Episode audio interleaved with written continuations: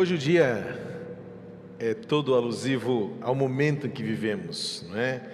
Um momento de recomeço, como eu preguei hoje pela manhã, e também um momento de restabelecer as nossas convicções, os nossos alicerces naquilo que nos move numa atitude de adoração.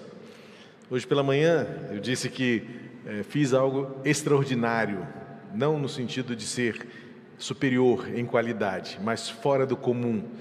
Que pela manhã eu sempre alinho a igreja em paralelo, não é? Para que, mesmo sendo dos cultos, a gente compartilhe a mesma mensagem, para ter uma percepção de que, ao menos pela manhã, a igreja que veio no culto das nove e a igreja que veio no culto das onze levem a mesma mensagem pela parte da manhã. Mas hoje, como foi uma manhã diferente, atípica, eu acabei pregando uma mensagem no culto das nove e outra mensagem no culto das onze. Uma experiência diferente, mas fica aquela sensação de que seria, teria sido bom se a igreja em separado tivesse ouvido a mesma mensagem. Mas que bom que temos hoje a ferramenta da internet, os cultos ficam gravados, arquivados, e é possível que quem esteve num e não no outro possa recuperar os ensinamentos e aplicá-los no seu coração. E pela manhã eu falei sobre o conceito de adoração. De alguma forma, tanto num culto quanto no outro, a ênfase central foi que a adoração não se limita à música ou a uma expressão artística em particular. E muito menos a adoração se resumiria apenas a esta área de culto, liturgia, uh, ou o que nós chamamos de louvor. Adoração é muito mais. E vimos no livro de Apocalipse, no capítulo 22, terminando a visão de João do Apocalipse, entendemos que adoração é, em resumo, servir a Deus e aos outros, relacionar-se com Deus e com os outros e desenvolver confiança em Deus e também nos outros. Adoração, portanto, que exalta e engrandece a Deus, é esta capacidade que temos de mudar o nosso jeito de viver, moldando ao formato de Cristo. E no segundo culto, mais alusivo posse do Diogo, como nosso ministro de música, uh, adoração e culto, uh, tiramos da experiência do chamado de Davi, em que Deus vê o nosso coração. E senti o desejo de continuar refletindo sobre a presença da adoração, expressa ou expressada, seja pela música ou por alguma outra expressão, que o coração impulsione você a dizer quem Deus é e o que Ele faz na sua vida, e isso seja uma forma de glorificar, comunicar, compartilhar quem Deus é para todos à sua volta. E enquanto refletia sobre isto que para mim é a, a ênfase, assim, o cerne, a essência da adoração, que é glorificar a Deus e torná-lo conhecido dos outros, me lembrei de uma experiência vivida pelo apóstolo Paulo, em que, na situação mais adversa que pôde experimentar na sua caminhada no ministério, aliás, Paulo acumulou sofrimentos. Quando você lê e estuda, por exemplo, a segunda carta que ele escreveu aos Coríntios, vamos descobrir o quanto ele acumulou e faz uma lista das suas dores, dos seus açoites, das suas privações, dos seus desertos, em nome de Jesus. Tudo isso ele fez não porque era um, um, um, um alto flagelo, não porque era uma autopunição, mas porque ele via nisso uma forma de glorificar a Deus, mesmo que fosse por meio de sofrimentos. E esta passagem que vamos ler mostra uma dessas experiências do apóstolo Paulo. Na contrariedade, na adversidade, não deixou-se levar pelas circunstâncias e manteve a sua essência, manteve o seu cerne, manteve suas raízes numa vida e numa atitude de adoração. É o texto de Atos, capítulo 16, no verso 27 em diante. O apóstolo Paulo, na verdade, vamos ver um pouquinho antes para entender bem esse contexto em que há uma transformação, e a partir desse texto vamos ver como uma experiência genuína de adoração que se expressa não apenas pela música, mas por uma atitude completa, vidas são transformadas. Primeiro a nossa e, em consequência, a dos demais. Vamos ler a partir do versículo 22 vamos entender este contexto em que Paulo, aprisionado, junto com seu companheiro de viagem Silas, adoram ao Senhor. Não se trata apenas de diminuir esta atitude a uma expressão de louvor, mas uma vida inteira de adoração. Diz assim o texto, então, Atos 16, a partir do versículo 22.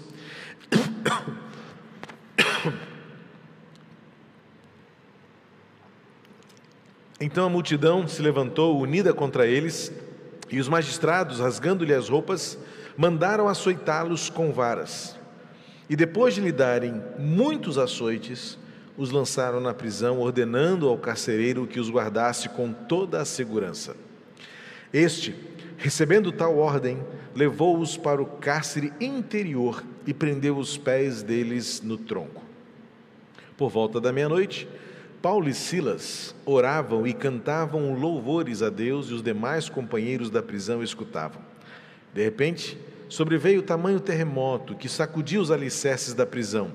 Todas as portas se abriram e as correntes de todos os presos se soltaram. O carcereiro despertou do sono e, vendo abertas as portas da prisão, puxando a espada, ia suicidar-se, pois pensou que os presos tinham fugido. Mas Paulo gritou bem alto: não faça nenhum mal a si mesmo, estamos todos aqui. Então o carcereiro, tendo pedido uma luz, entrou correndo e, trêmulo, prostrou-se diante de Paulo e Silas. Depois, trazendo-os para fora, disse: Senhores, o que devo fazer para que seja salvo? Eles responderam: Creia no Senhor Jesus e você será salvo, você e toda a sua família. E pregaram a palavra de Deus ao carcereiro e a todos os que faziam parte da casa dele. Naquela mesma hora da noite, cuidando deles, lavou-lhes as feridas dos açoites. Logo a seguir, ele e todos os membros da casa dele foram batizados. Então, levando-os para sua própria casa, deu-lhes de comer e com todos os seus manifestava grande alegria por ter crido em Deus. Quando a gente olha esse texto, a gente é levado, e a ênfase parece inclina-se a nos mostrar a atitude de Paulo e Silas orando e cantando louvores. Mas eu destaco que orar e cantar neste contexto, ainda que seja o ponto alto desta narrativa, desta história linda que Paulo e Silas viveram e testemunharam na prisão, não é, na verdade, a expressão do todo de quem era Paulo e Silas. Porque vemos aqui uma vida sendo transformada de dentro para fora e transformando outros também de dentro para fora. Como disse, a tendência que temos muitas vezes é entender a adoração meramente como uma expressão artística, por uma capacidade musical, uma dramatização, dança, outras expressões criativas que muitas vezes nos levam a dizer que louvor é isso. Mas adoração não é apenas aquilo que a música expressa, não é apenas aquilo que uma demonstração criativa de um dom, de uma capacidade, de uma habilidade pode expressar. Louvor também não são apenas palavras. E o que destaco aqui na vida de Paulo e Silas é que, ainda que a maior evidência, a parte mais clara de enxergar Paulo e Silas louvando como sendo o meio pelo qual as portas foram abertas. Parece-me que não é bem esta a ênfase que Lucas quer dar, ainda que chame-nos a atenção o fato de como pode alguém aprisionado, tendo levado tantos açoites quanto levaram, numa situação absolutamente contrária, ainda eram capazes de orar e cantar louvores a Deus. É porque, na verdade, esta expressão é uma das muitas expressões que retratam um coração adorador. Porque a adoração, insisto, não é apenas uma prática que, por meio da música ou até mesmo da oração, como uma disciplina litúrgica, expressa-nos como alguém que adore a Deus. Até porque o sentido de adorar a Deus é amplo, profundo e eu diria até complexo. E esse texto mostra um pouco desta complexidade que é uma atitude de adoração que para nós hoje se esvaziou. Como diz a W. Tozer em um de seus livros, onde foi parar? O que aconteceu com a adoração? Porque parece-nos hoje que, primeiro, a adoração tomou uma forma meramente litúrgica, a adoração tomou um jeito casuístico de uma agenda. Hoje mesmo em casa, quando ainda refletimos sobre o culto da manhã, eu revi parte do nosso culto gravado no nosso canal do YouTube, e assim que o culto acabou, aparece aquela imagem que o próprio YouTube gera com vários temas ou títulos disponíveis para mim, é, como uma escolha para que eu assistisse, continuasse é, online assistindo outros vídeos, e um deles me chamou a atenção, que dizia o seguinte: o título, Louvores, que, é, Louvores para o Avivamento em 2021. Eu fiquei pensando nessa proposta. Louvores para o Avivamento 2021. Como pode alguém agendar o avivamento com base numa lista de louvores? E aí eu me uno a A.W. Tozer, um dos meus autores preferidos, duro, muito categórico nos seus ensinamentos, ah, certamente hoje ele ter, seria taxado como um duro pregador, mas ele dizia, ele diz e pergunta o que aconteceu com a adoração. Porque hoje nós reduzimos e literalmente minimizamos aquilo que é grande demais. E que a atitude de Paulo e Silas é muito maior do que aquilo que eles fizeram, porque é aquilo que eles eram.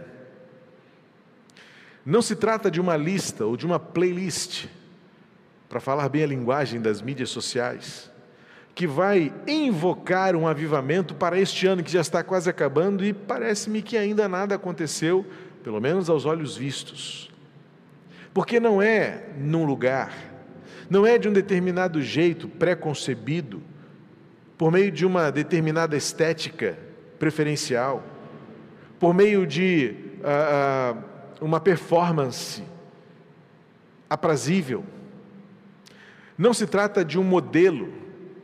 Hoje, até brincávamos um pouco antes do culto começar, não se trata de um modelo de um de, do lugar onde se reúne, se a parede é preta, é branca, é clara, se tem luz, se não tem luz. Veja que nós estamos desenvolvendo uma, uma realidade muito teatralizada e reduzindo, ainda que isso seja bom para alguns, melhor ainda para outros, mas não acomoda de fato o todo daquilo que entendemos ser biblicamente uma atitude de adoração. Não quero com isso emitir um juízo, capaz de me tornar este juiz que condene um ou outro jeito de ser, mas quero apenas aprofundar um pouco mais, porque pode inclusive ser no lugar de paredes pretas, pode ser inclusive no lugar com menos luz do que aqui. Pode ser um lugar onde tenha bancos ou cadeiras acolchoadas. Ou pode também ser num lugar aberto, debaixo de uma sombra de uma árvore, em um campo aberto, ou até mesmo, pasme, dentro de uma prisão. O texto faz questão de mostrar que o guarda, este cárcere, esse carcereiro, Fez questão de levá-los, diz o versículo 24, para o cárcere interior, ou seja, foi no lugar mais fundo possível, mais distante da porta possível, e fez questão de prendê-los pelos pés. E ainda assim, Silas, ao lado de Paulo, encontraram razões para louvar. Mas a atitude não era apenas o louvor, a atitude era o todo de quem era Paulo e Silas. E é a partir daqui que eu quero então destacar as verdadeiras atitudes de uma adoração que se expressa por meio de um louvor que resulta em transformação. E esse é o ponto-chave, porque quando eu elaboro uma playlist com canções que algumas até eu goste tanto de ouvir e outras eu preferia não ouvi-las, seja pelo estilo, pelo ritmo, pela harmonia, pelo, pelo pelo formato, ou até muitas vezes, principalmente pelas letras, que algumas delas até confrontam a minha teologia, a forma de interpretar a palavra, mas alguém se propôs a fazer uma lista que invoca o avivamento para 2021. É assim que a coisa acontece? O avivamento vai acontecer, o despertamento, a transformação acontecerá com uma data marcada, num determinado lugar, com um determinado jeito, com muita gente, com pouca gente, É do jeito que nós aguardamos? É nos dias que nós marcamos? Eu me lembro que, ainda que na melhor das intenções, há um cântico antigo que eu ouvia na minha infância e que muitas vezes iniciávamos o culto com esta canção, tanto quanto melancólica, mas que de alguma forma é, trazia algum desafio que dizia: Neste dia feliz, neste santo lugar, eu marquei um encontro com Deus. Ok, quero ser, de certa forma, compreensivo com o momento em que cantávamos isto mas por que não refletir um pouco mais sobre esta profundidade e entender um pouco mais que, primeiro, não é o lugar que é santo, é o Deus que é santo. E que pode ser num dia não feliz, como era o dia de Paulo e Silas. Será que Paulo poderia dizer, naquela prisão, neste dia feliz, neste santo lugar, eu marquei um encontro com Deus? Veja que muitas vezes nossos louvores contradizem tudo aquilo que de fato a palavra nos ensinou um dia a ser e experimentar. E aí culmina com esta última declaração dizendo: Eu marquei um encontro com Deus. Quando na verdade a teologia bíblica vai nos ensinar que é Deus quem procura, é Deus que busca verdadeiros adoradores, é Ele que tomou a iniciativa e, e olha, será o dia talvez no deserto, na sarça ardente, no local inesperado, na realidade mais improvável, que o Senhor vai encontrar você e vai dizer: Eu estava procurando você. E então, o texto bíblico que nos relata essa experiência de Paulo e Silas vão aprofundar um pouco mais o cerne da questão de uma vida em adoração. Na quarta-feira, eu diferenciei aqui no estudo bíblico sobre oração um entendimento de vida de oração e vida em oração. Se você quiser entender mais, volte lá no culto de quarta de vida plena, porque não é necessário aqui repetir, mas uh, um, um pouco de reflexão para ajudar a gente a compreender que existe um nível mais profundo a ser vivido, existe uma dimensão mais desafiadora para desenvolver uma espiritualidade que de fato reflita a beleza das Escrituras e o desafio da vida com Jesus. E talvez pudéssemos aplicar este mesmo princípio, pastor Israel, da vida de oração e da vida em oração, ampliando o conceito de oração à própria adoração. Porque talvez uma vida de adoração volte a resumir-se a este momento, a um dia feliz, a um santo lugar, no encontro marcado com Deus. Mas uma vida em adoração? Será aquilo que Paulo e Silas nos ensinam a viver e ser, num dia infeliz, num lugar nada apropriado, num lugar onde nós não esperávamos encontrar Deus, e como Jonas, o profeta revoltado, né, né, né pastor Israel? O profeta rebelde, que lá dentro do ventre do grande peixe, para sua inóspita surpresa, fugindo mais longe que podia ir do templo, ele é encontrado pelo Senhor nas profundezas dos mares, dentro do ventre de um grande, de um grande peixe. Imagina Jonas de novo ali, naquela oração dele, dizer: Neste dia feliz, neste santo lugar, eu marquei o encontro com Deus. Note bem, eu vou dizer mais uma vez para não soar de forma nenhuma pejorativa. Eu digo isso com muito respeito àqueles que nos ensinaram tais canções. Mas vale a pena hoje parar e refletir sobre o quanto essas canções às vezes nos levam a uma distração imprópria, para um nível mais, a, mais aprofundado e uma percepção mais ajustada para aquilo que de fato a Bíblia nos ensina a ser e fazer neste tempo de contrariedades e de adversidades.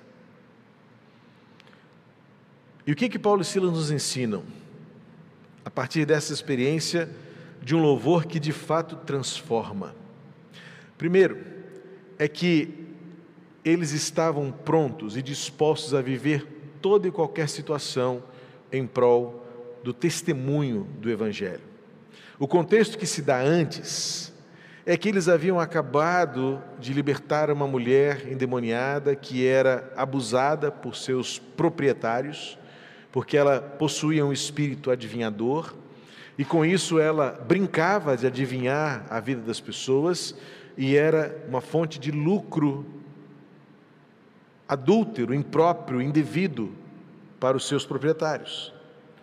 E aquela mulher então vai atrás de Paulo e Silas, e como num deboche não era uma palavra verdadeira e sincera, era na verdade um deboche, e diz: Olha ali os grandes, os servos do grande Deus Altíssimo. Tanto era um deboche que Paulo e Silas olham para ela e repreendem esta fala que era do diabo. Note que o diabo muitas vezes pode falar a verdade, mas fala a verdade com um desprezo para a essência que deve ser repreendido. Só para exemplificar, uma vez, ouvi certa vez que num funeral o pregador usou esse texto para elogiar o falecido. E a família ficou muito ofendida, porque a família conhecia a Bíblia, acho que o pregador não conhecia. Porque ele usou palavras verdadeiras, mas que foram ditas da boca de Satanás. E quando você compreende o texto, ainda que tenha sido verdade, Paulo e Silas não gostaram daquela afirmação. De alguma forma, nós perdemos um pouco da dramaticidade do momento. Talvez não tenha sido com essa solenidade de dizer: ali vão os servos do grande Deus Altíssimo. Certamente, o tom de voz, a dinâmica da fala, deve ter soado muito mal aos ouvidos de Paulo e Silas, tanto que eles olham para trás, ordenando, e já indignados, diz o texto, versículo 18, já indignado, volta-se para o Espírito e diz: Em nome de Jesus Cristo, eu ordeno que você saia dele. E Paulo e Silas escolheram um preço muito alto.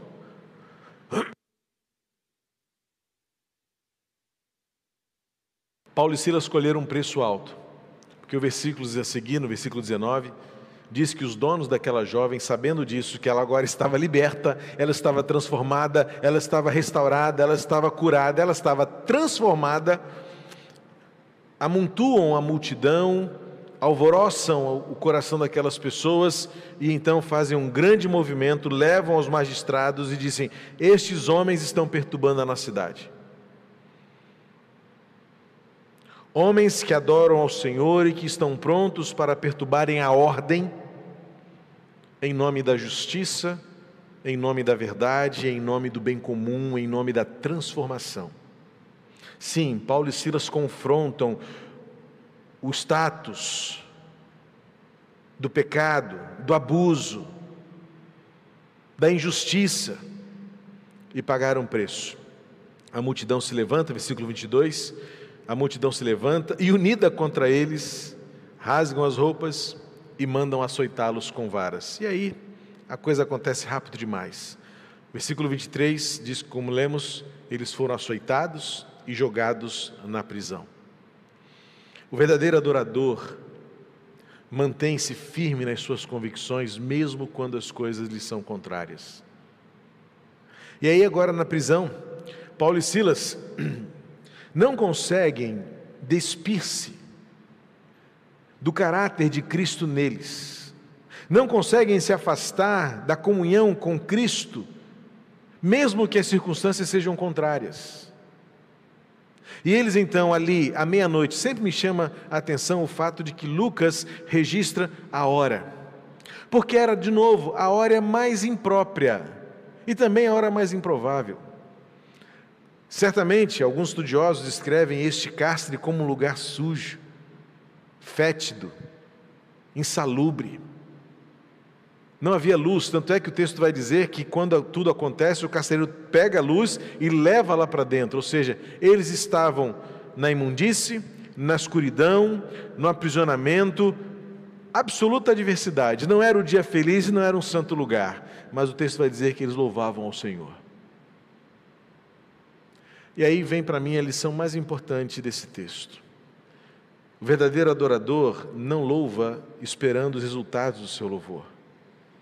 Ele louva agradecendo a Deus por quem Deus é e pelo que ele faz, independentemente das circunstâncias. Não é fácil. Só quem já passou pelos desertos e sentiu-se desafiado a continuar louvando, mesmo quando as coisas são contrárias, não é, irmão Hélio?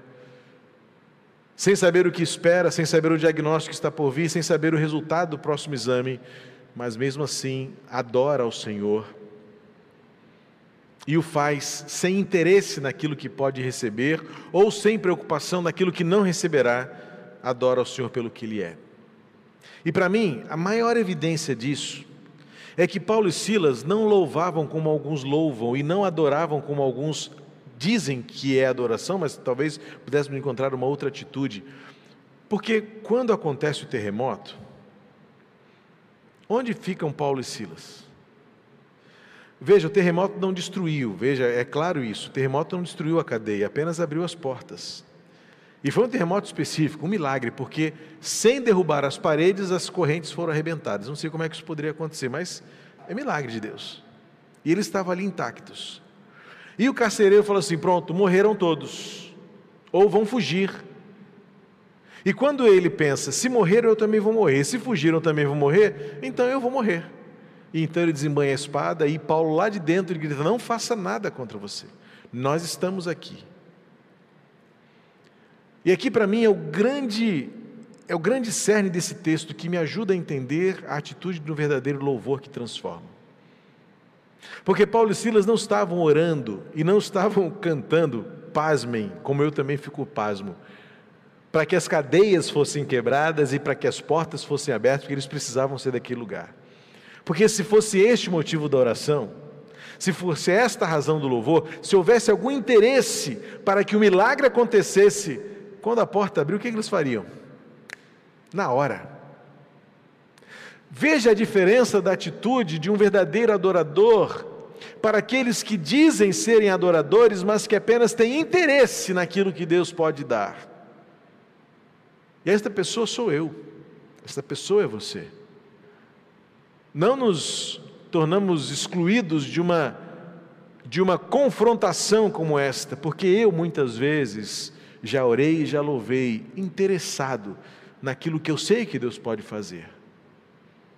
Mas o verdadeiro adorador se contenta com a presença de Deus em qualquer situação e espera para agir e reagir de forma a glorificar a Deus. Porque Paulo e Silas viram que aquela teofania, aquele milagre, aquele alvoroço, aquele terremoto tinha algum propósito. E eles disseram: Vamos esperar, porque acho que Deus vai ser glorificado nesse lugar. Isso não aconteceu à toa.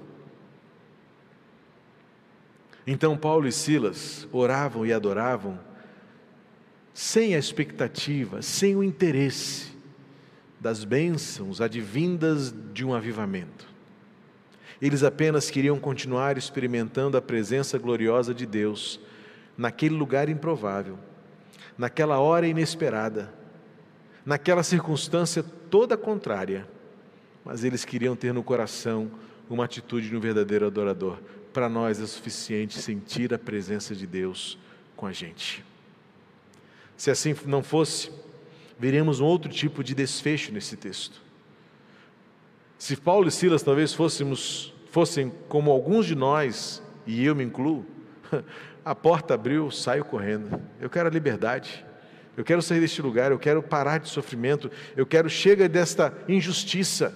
Ele teria todas as razões para dizer: fomos presos, açoitados justamente, esse lugar é desumano, nós não merecemos. Ora, quantas vezes eu já ouvi gente dizer eu não mereço isso. Quantas orações são feitas, Senhor, eu rejeito esta enfermidade. Mas a gente não encontra base na Bíblia para esse tipo de oração. Desculpa, lamentavelmente informar, a Bíblia não nos dá base para eu fazer esse tipo de oração. E um verdadeiro adorador,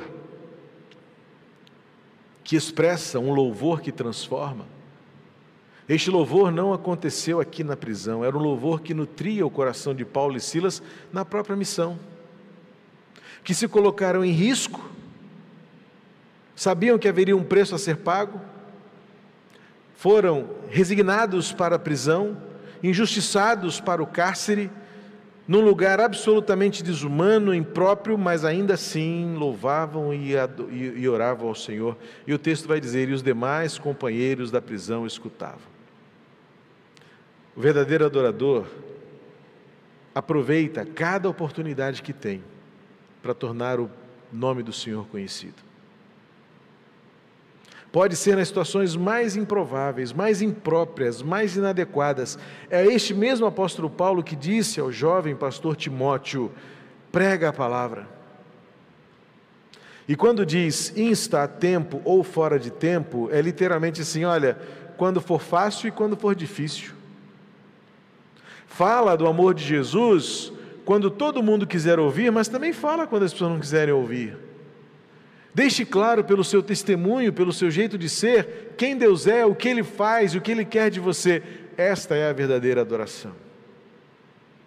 Nesse contexto, aprendemos que na palavra de Deus a adoração é muito mais do que louvor, é muito mais do que liturgia, é muito mais do que uma playlist de música ou uma lista de desejos e pedidos e necessidades, é uma atitude que se confronta com a realidade, ainda que contrária, ainda que adversa, e mantemos-nos resilientes. Em que não nos apropriamos daquilo que não é nosso e não nos aproveitamos da situação para o benefício de nós mesmos, mas olhamos para as circunstâncias e pensamos, como Paulo e Silas, de que maneira os outros saberão quem é o nosso Deus foi lá libertando aquela mulher do diabo que a aprisionava, e agora eles, aprisionados fisicamente, viviam livres espiritualmente e puderam testemunhar. A melhor coisa para nós é, mesmo com os pés amarrados, algemados, o nosso espírito é livre e o nosso coração pertence ao Senhor. Aquela mulher sentia-se livre, talvez achasse, porque podia andar por onde quisesse, falar à vontade, dizer o que pensasse, mas ela era uma prisioneira das garras de Satanás. E Paulo e Silas, agora aprisionados, eram os verdadeiros livres, porque o coração deles era um coração de adorador. E mesmo diante de portas abertas e correntes arrebentadas, eles permaneceram onde estavam, aguardando tempo de falar do amor do Senhor, de testemunharem de quem Deus é. E lá de dentro eles gritam para o carcereiro: Não faça nada contra você, nós estamos aqui. E o texto então transcorre mostrando a transformação que agora acontece na vida deste homem e que alcança toda a sua família. Paulo nunca lamentou estar onde estava. Paulo nunca blasfemou contra Deus. Paulo entendia que aquele lugar era o lugar para testemunhar do amor do Senhor. A adoração transcende as facilidades. A adoração transcende e ultrapassa os limites daquilo que nos é favorável. A adoração vai além dos nossos próprios interesses. E Paulo, naquele momento, apelou para si, mas tendo em vista os outros, nós estamos aqui. Paulo inclui os demais e diz: Não, ninguém fugiu, estamos todos aqui. E então Paulo anuncia aquele carcereiro o poder que Deus tem para transformar. E aquele homem testemunha da verdadeira transformação. Agora, a adoração que transborda na vida do outro, a adoração que transforma a vida do outro, se dá a conhecer na vida de um homem que, lá no versículo 24, diz: recebeu a ordem, levou-os para o cárcere interior e prendeu os pés deles no tronco. E agora vemos o homem no versículo 33 cuidou deles, lavou-lhes as feridas dos açoites, e ele e os membros da sua casa sentaram-se para comer e foram batizados. Olha o contraste, o mesmo homem. Paulo poderia dizer assim: carcereiro, eu sei o que você é, eu sei o que você faz, mas olha para mim, eu era assim também. Um dia eu açoitava e matava e hoje estou aqui louvando e adorando ao Senhor. E aí aquele carcereiro olha para si e diz: alguns instantes eu também açoitava e prendia, e agora eu estou aqui cuidando das suas feridas, limpando os seus machucados, e vamos nos assentar juntos para celebrar a comunhão. É a transformação que o amor de Deus faz. O cristianismo daquele homem, ou seja, a espiritualidade, melhor dizendo, daquele homem, é mostrada e assumida por mudança na sua atitude, por transformação no jeito de ser. A adoração é aquela que nos transforma. Não adianta ter um dia feliz, um santo lugar e um encontro com Deus, Se quando você está num dia infeliz, num lugar que não é santo, ou num dia que você acha que não marcou um encontro com Deus, e você não é mais aquela pessoa de mãos levantadas, de semblante quebrantado, contrito, entoando louvores lindos que fazem parte de uma playlist em prol do avivamento. Se numa situação imprópria, se na pressão da tentação, se no meio da adversidade, você não consegue agir como Paulo e Silas nos ensinam a agir, se o seu coração é movido por interesses, pela sua própria vontade, e na primeira oportunidade de portas abertas e correntes quebradas, você foge. Foge para o bem próprio, foge pelo seu próprio interesse, foge pela sua ventura. É provável que a verdadeira adoração ainda não esteja acontecendo dentro do seu coração. E esse carcereiro encerra este testemunho do que a verdadeira adoração e o profundo louvor realiza em nós. Se não houver uma mudança no coração, e esta mudança não for seguida de uma mudança de atitude para com os outros, é bem provável que ainda estejamos longe do louvor que realmente transforma e da adoração de um coração transformado. Paulo e Silas têm muito a nos ensinar. Por meio desses dois testemunhos de Paulo, Silas e, de, e do carcereiro, aprendemos que a verdadeira adoração pode nos levar a um preço alto a ser pago. Mas isso não mudará a nossa essência. Continuaremos sendo aqueles que louvam, oram e adoram ao Senhor, mesmo em meio às prisões. E o louvor transforma a nossa atitude. O louvor transforma o nosso jeito de ver. E o versículo termina no 34 e ali manifestava grande alegria. Este carcereiro e a sua família manifestava grande alegria por ter crido em Cristo. Este é o louvor que transforma e esta é a verdadeira adoração. As personagens aqui são as mesmas: Paulo, Silas, os demais prisioneiros, o carcereiro e sua família. Mas o texto começa com uma realidade cinzenta, temerosa, assustadora. Açoites, cárcere, algemas. E o texto termina. Depois deste louvor e da oração, realizados por um coração de adorador. Reafirmo que não era meramente um cântico e não era uma liturgia da oração. Eram dois corações que não se importaram com as circunstâncias, que não transtornaram o seu interior diante da contrariedade.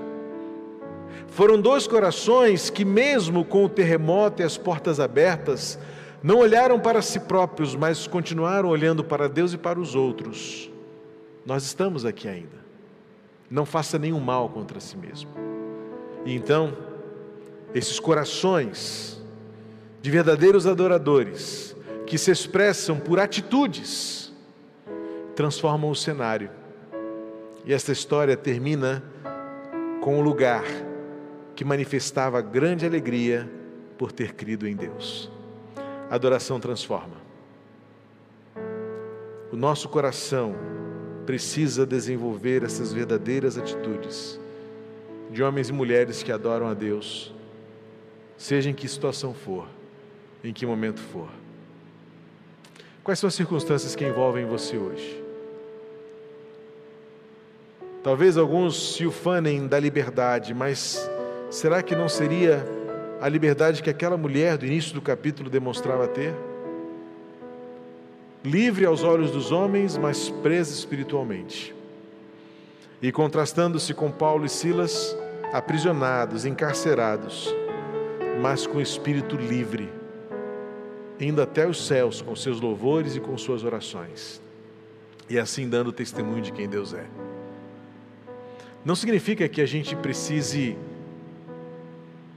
de um cinismo e não deva desenvolver um cinismo embriagado, de que nós não sabemos chorar no momento de chorar ou sorrir no momento de sorrir.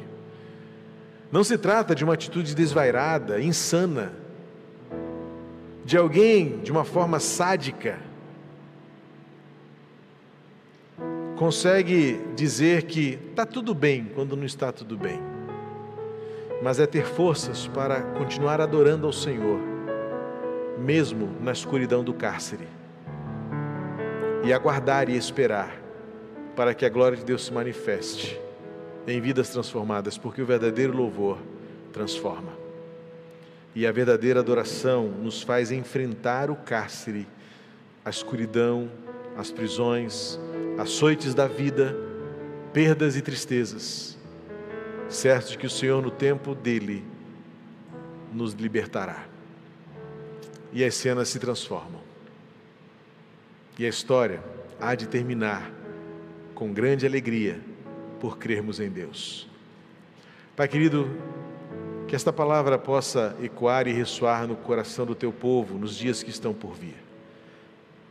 Não sabemos o que está por vir, o que nos aguarda, mas apenas queremos viver como Paulo e Silas, adoradores, que oram e louvam ao Senhor. Mas que não seja apenas música, que não sejam apenas canções, e que não sejam apenas orações litúrgicas, mas seja o exemplo deles por uma atitude de resiliência, de firmeza, de confiança. Que orações e louvores sejam frutos de experiências mais profundas, de entrega, de obediência, de confiança.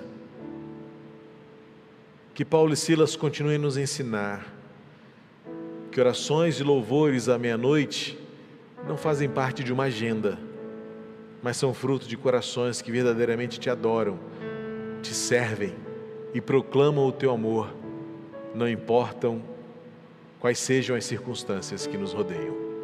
Ajuda-nos a sermos assim, para que tudo termine na transformação de lugares onde a alegria de crermos em Ti seja contagiante, seja terapêutica, seja transformadora. Que esta alegria inunde o nosso ser e abençoe os outros. Em nome de Jesus. Amém.